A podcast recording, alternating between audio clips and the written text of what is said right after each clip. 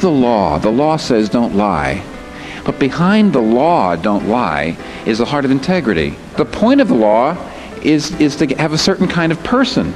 And so Jesus, on the night before he's about to die, he's, he's giving them instructions and he's doing some very interesting and strange things to try to show them what is going to have to happen if instead of him just being teacher, he's also their Lord. Instead of just being someone who informs them, but, but the information they get passes into their life and changes them. Today on the Songtime broadcast, the late great Dr. Timothy Keller will help us in our continued study in the Gospel of John.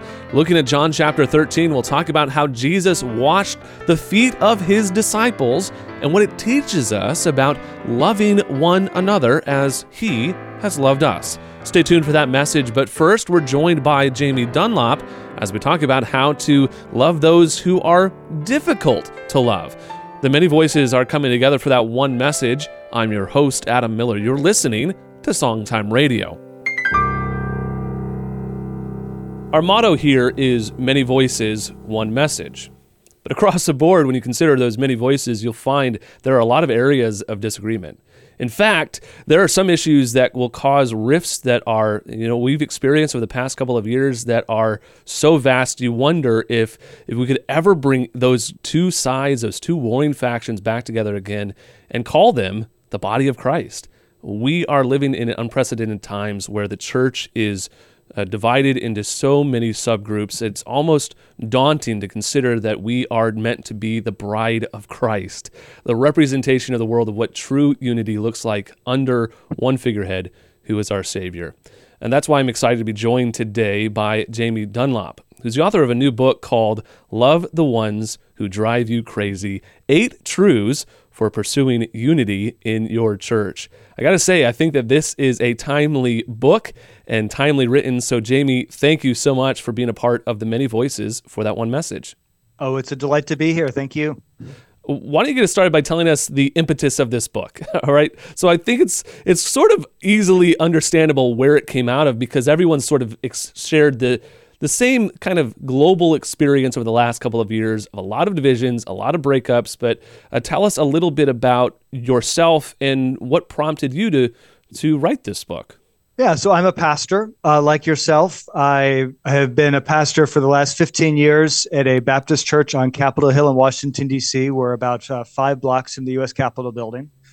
And uh, I've actually been here at the church much longer than I've pastored. I was here for 10 years as a member working in business and then uh, came over to serve as a pastor, as I mentioned, about 15 years ago.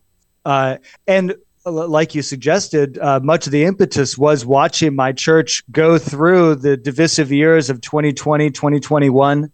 Uh, we had differences over uh, what we should do with uh, government restrictions during the pandemic. Uh, we ended up meeting outdoors. We had to sue our city to be able to meet outdoors inside the city limits, uh, even with masks and social distancing. that was a greatly difficult. It was a very difficult conversation and and uh, decision for my members. Uh, we're a very political church. We had, uh, of course, differences and disagreements uh, regarding politics. Most people think about politics in terms of two colors. I think in my church, I see it in like 68 colors. so, all kinds of opportunities for disagreement as we moved through the election year. Uh, we had disagreements over the protests that were very much focused on our neighborhood and some of the riots that resulted from that. Uh, and I had many people in my church who were very upset with me and people who were upset with each other. And I would have begun uh, a conversation in those years saying, Oh my gosh, this is some of the hardest times I've ever had as a pastor. Uh, I feel like I'm the, uh, the lightning rod for difficulty and, and uh, disagreement in my church. At the same time, I was spending lots of time uh, studying through the last few chapters of the book of Romans and I think with Paul's help, I began to see evidence of faith, even with the people who were very upset with me and how they interacted with me. Uh, I began to realize, you know, all these differences we have as a church. In one sense, we're unfortunate. Another sense, that's because we're a gospel-centered church. We're a Christ-centered church, and we we've chosen not to center our church on Christ and politics, or Christ and pandemic precautions, or Christ and a particular model of uh, of justice. And uh, I think I learned a lot from my congregation. And as I watched them by and large stay together through those difficult years. Uh, I thought, you know, I think there's something here in the book of Romans I want to share with others because I've seen it so powerfully happen here. Yeah. I think Romans, you hit the nail on the head. That's such an important place to consider these issues because at the same time that, that Paul was penning that letter to the church, he was dealing with this conflict. He was actually ensconced in that level of conflict, a conflict that even the head of the church, James, the brother of Jesus, uh, really seemed to not be able to pick a side on this issue as well. This is not a new issue that we've just experienced over the past couple of years. And isn't that so reassuring?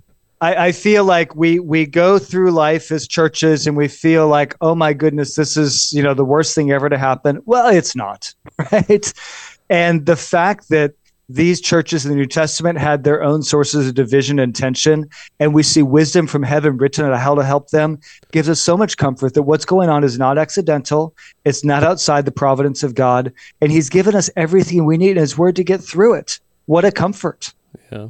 And, and Paul is writing to the church in Rome, who we yet to visit, uh, and he's so gentle in how he approaches this issue because he understands. Obviously, he writes there in Romans 2 that he loves the Jews. He wants all of them to be saved. He's not writing out of disdain, even though his predicament of his imprisonment and his inevitable consequences in Rome are a direct result of, of not only the Jews, but even the Jewish believers not getting his back. Mm.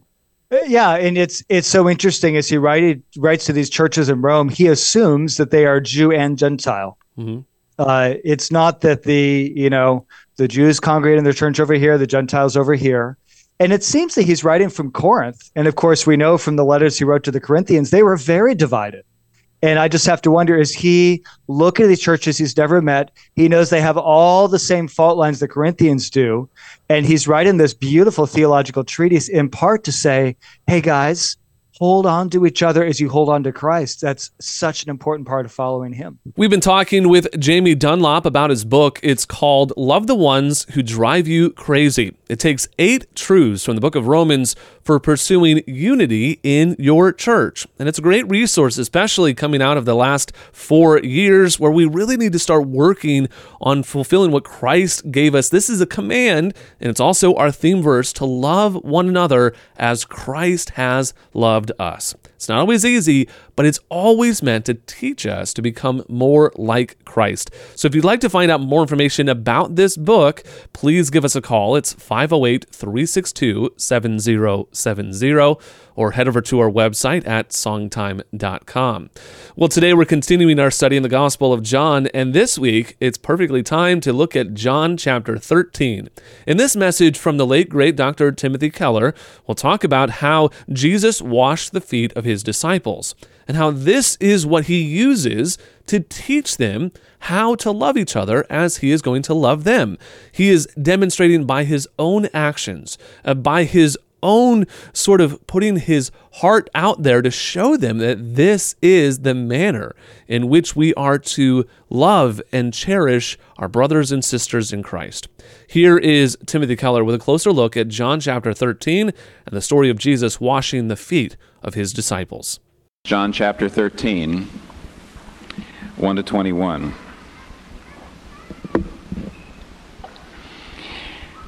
It was just before the Passover feast. Jesus knew that the time had come for him to leave this world and go to the Father. Having loved his own who were in the world, he now showed them the full extent of his love. The evening meal was being served, and the devil had already prompted Judas Iscariot, son of Simon, to betray Jesus. Jesus knew that the Father had put all things under his power, that he had come from God and was returning to God. So he got up from the meal, took off his outer clothing, and wrapped a towel around his waist. After that, he poured water into a basin and began to wash his disciples' feet, drying them with the towel that was wrapped around them. He, gave, he came to Simon Peter, who said to him, Lord, are you going to wash my feet? Jesus replied, You do not realize now what I am doing, but later you will understand. No, said Peter, you shall never wash my feet. Jesus said, Unless I wash you, you can have no part with me.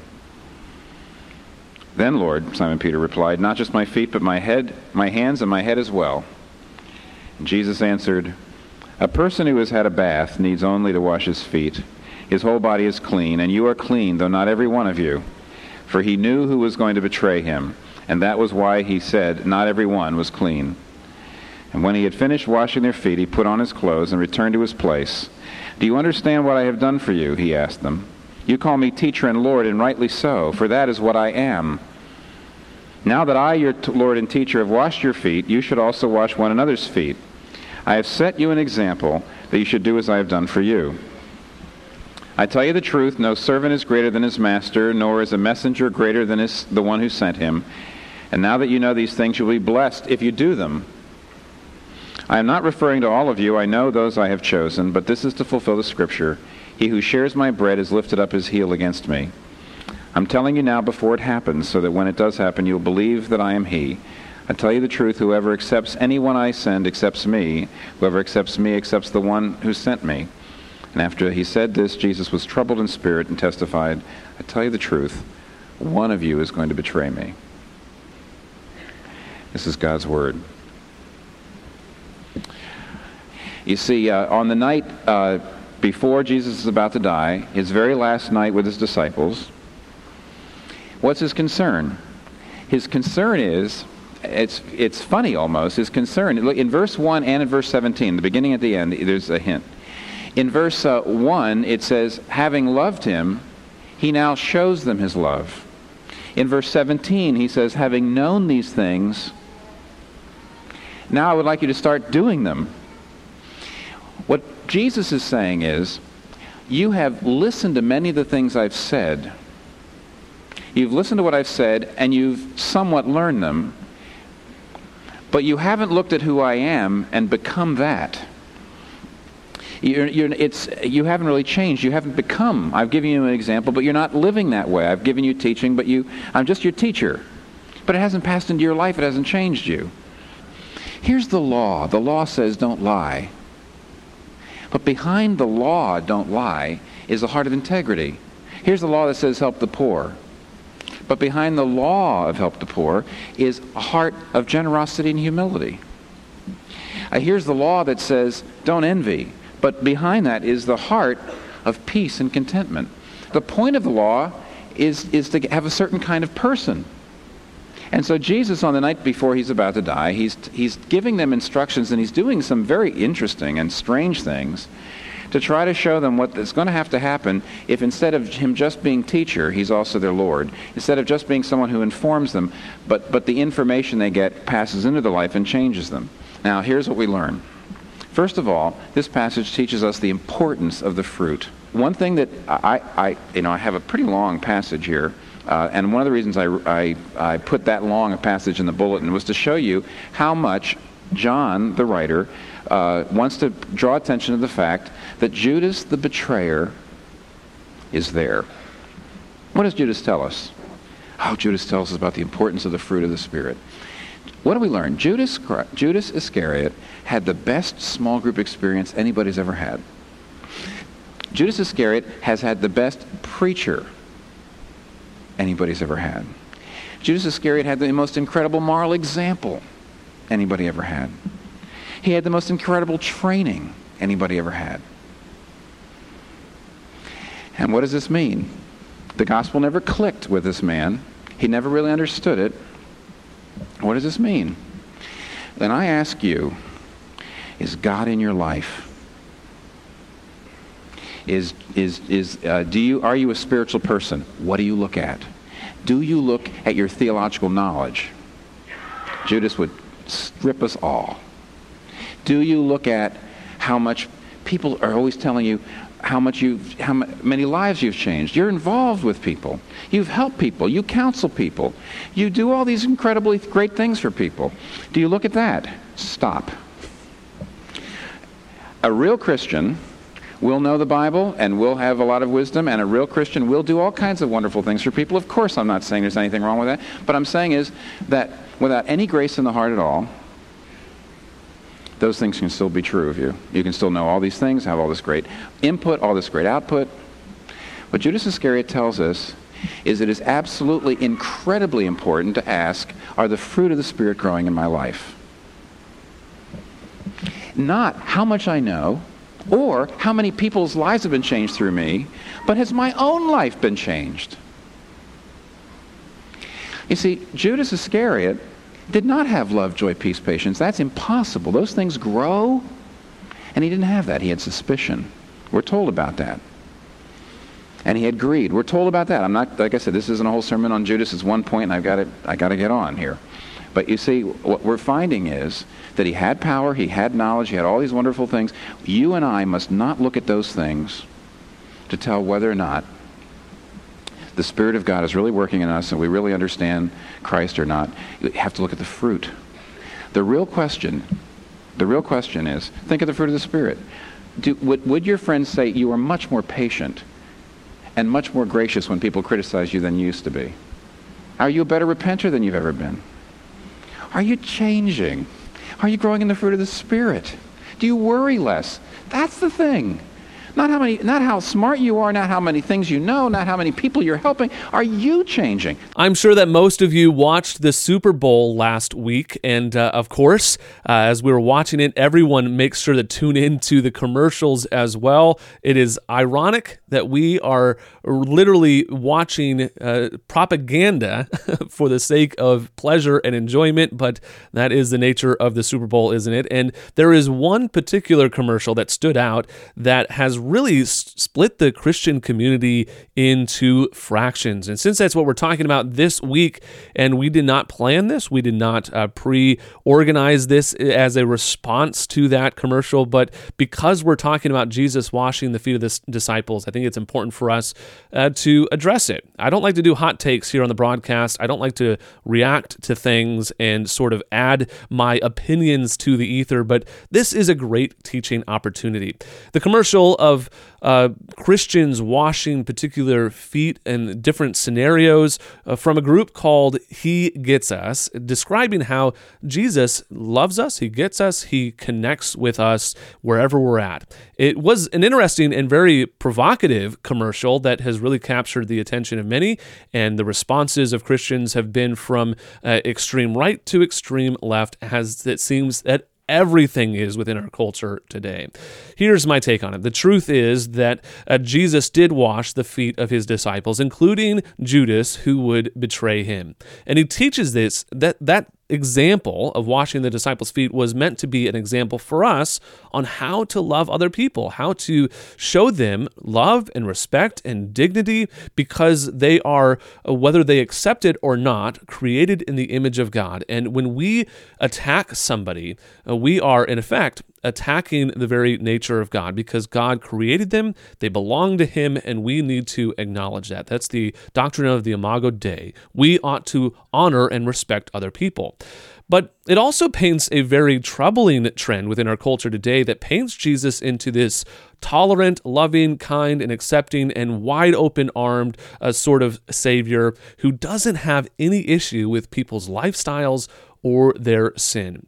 And the truth is that Jesus was equally angry, equally condemning of sin in his day as he was as accepting of those, especially when he heals somebody and tells them, Now go and sin no more. In fact, Jesus said in chapter 12 that although he didn't come into the world to condemn the world, he didn't come into the world to judge the world, that he ultimately says, But those who don't receive me as their Savior, who don't see the cross as their atoning sacrifice, these will will be judged by my own words. And we see in the book of Revelation that when Jesus returns, he will come back as the one, not only as the Savior, but also the judge of the world, those who refuse to bow the knee to Jesus. So, yes, I think it's appropriate for us to love even those who are our enemies. But here's the additional problem with the ad it doesn't go far enough because it only handpicks certain uh, sort of left leaning issues that are often used to attack Christians as not being loving enough but it doesn't go to those extreme places, the true enemies, the, the people that are uh, that are condemned on both the right and the left. To see that even those who are criminals, those who are murderers, and those who are violent, the people that Jesus described in the uh, Sermon on the Mount, to wash their feet as well. That is the love that God has, and John will tell us that God uh, sent His Son Jesus to die for the sins of the world, and not for ours only but also for the sins of the whole world. So, yes, we ought to love others as Christ has loved us. I hope that this encourages you and uh, a little hot take, but I hope that it causes you to think a little more deeply in our study this week in John chapter 13. If we have been a blessing to you, let us know. You can write to us at Songtime Radio, P.O. Box 100, Barnstable, Massachusetts 02630, or you can head over to our website at songtime.com Of course, you can always look us up on social media. Don't forget to tune in again tomorrow as we continue to look at this example of Jesus washing the feet of his disciples and see how it serves us as we live out our faith in this world. He washed their, all their feet. And he doesn't just serve because in spite of who he is. He doesn't just serve in spite of what he's facing. He also serves in spite of who they are. In spite of what they've done or what they're about to do. On behalf of everyone here at Songtime, we want to thank you for listening. From Cape Cod, I'm Adam Miller with our theme verse, John 13, 34 and 35. A new commandment I give to you, Jesus said, that you love one another, just as I have loved you. You also are to love one another. By this, all people will know that you are my disciples if you have love for one another.